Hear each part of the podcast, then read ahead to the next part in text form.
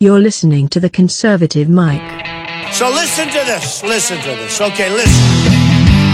We have some bad hombres here.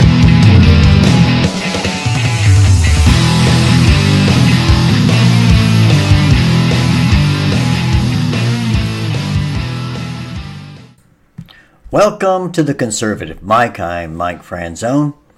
And today we want to speak about socialism. The truth about socialism, what's so great about socialism.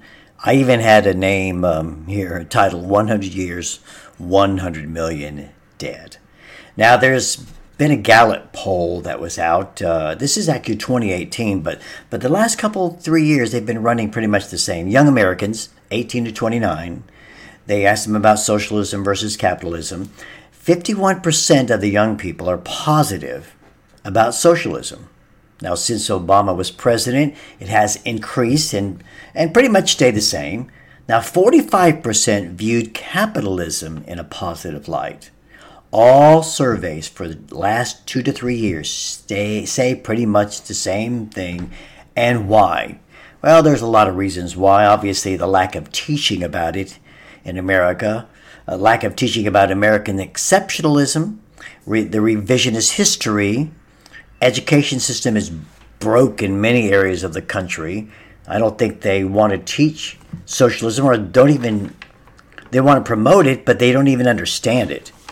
The media is run by leftists who have infiltrated over the years, and we've got a whole bunch of low IQ politicians who crave power more than anything else. But don't forget Hollywood.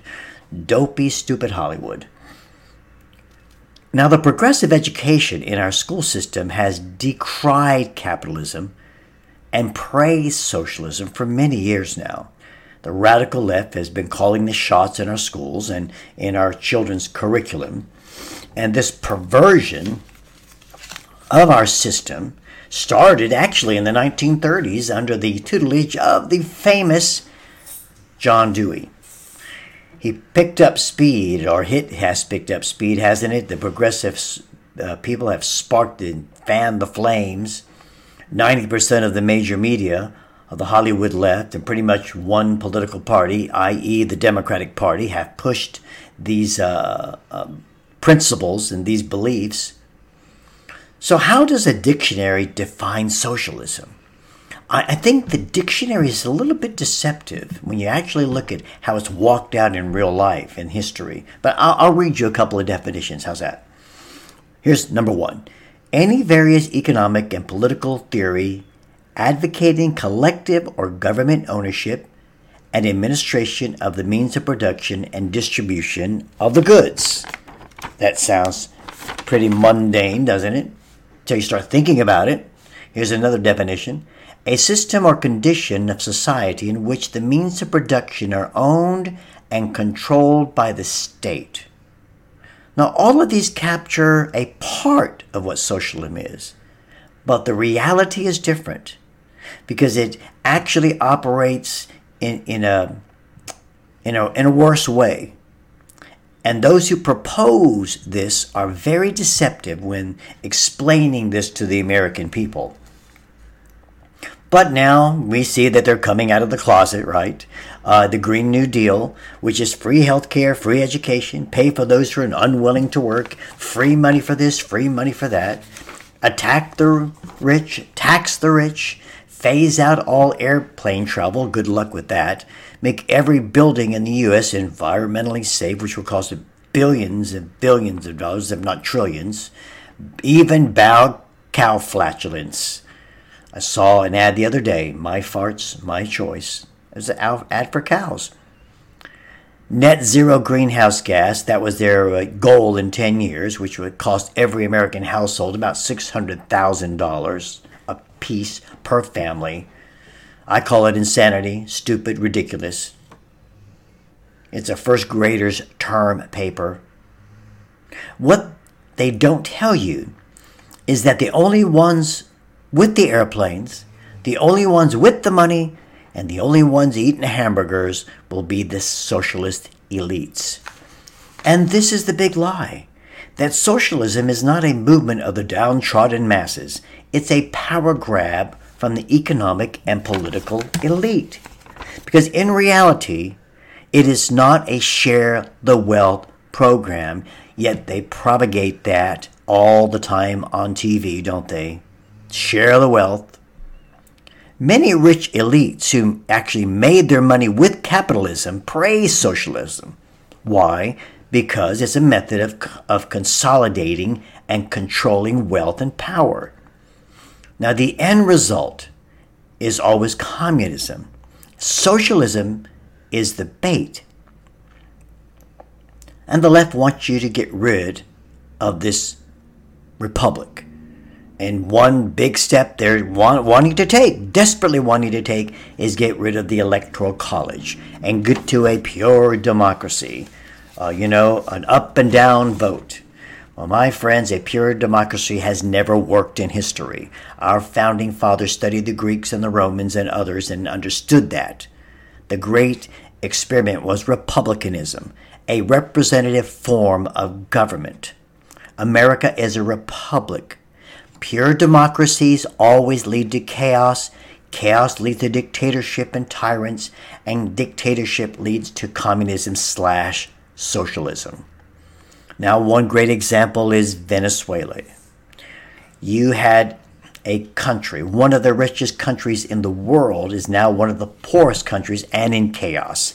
Millions have fled the country amid mass starvation and violence after all the destructive policies of socialism were enacted.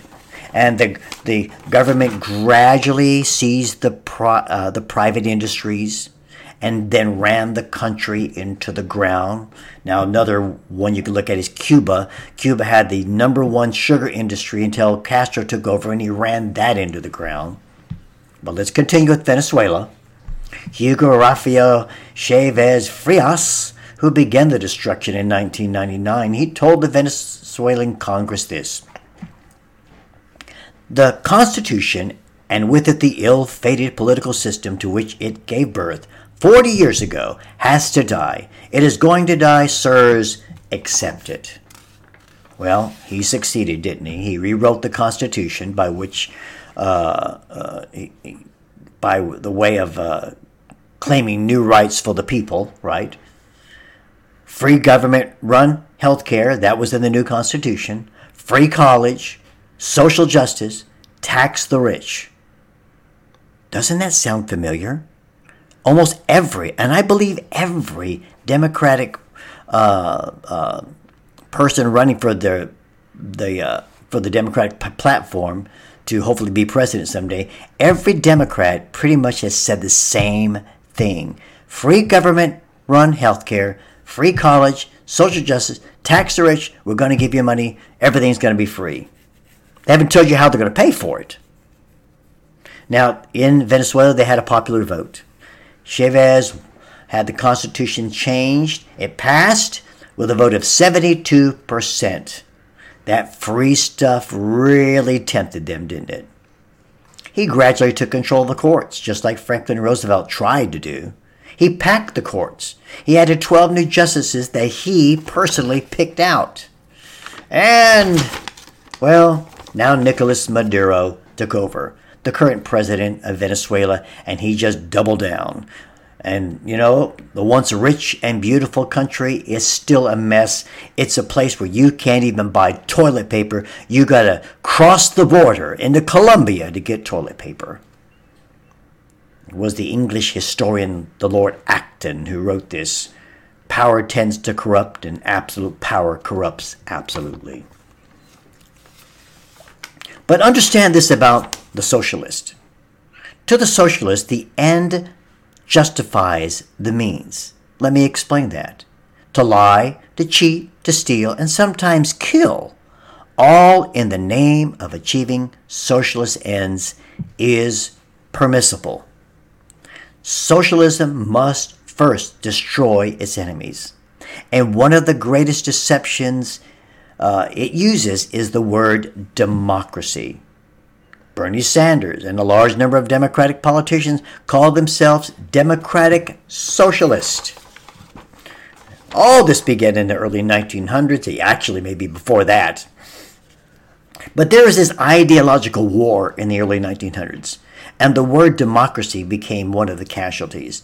So, here today in our schools, we've misinterpreted out of ignorance, and I believe many times on purpose, they've taught our students that America is a democracy. Now, that's not the word to describe a constitutional republic. Democracy or democratic socialism is a term Lenin and Stalin used themselves. Think about the Nazis party. Right wingers? Uh uh Nazis is the Nationalist Socialist Party. That's what it means. Now, all through Europe, they're using the same phrase the democratic socialist. The media, the politicians, the educators have all created this subtle change in people's mindset, in America's mindset. And in our early history, there were those who tried to push the word democracy to describe the U.S. But that actually was an attack on the constitutional structure of our government and the basic rights it was designed to protect. Now, for, for just a brief moment, I want to look at a very brief history lesson. All right, very simple. This was this was my title: 100 years of communism, 100 years, 100 million dead, 100 years of socialism, 100 million dead.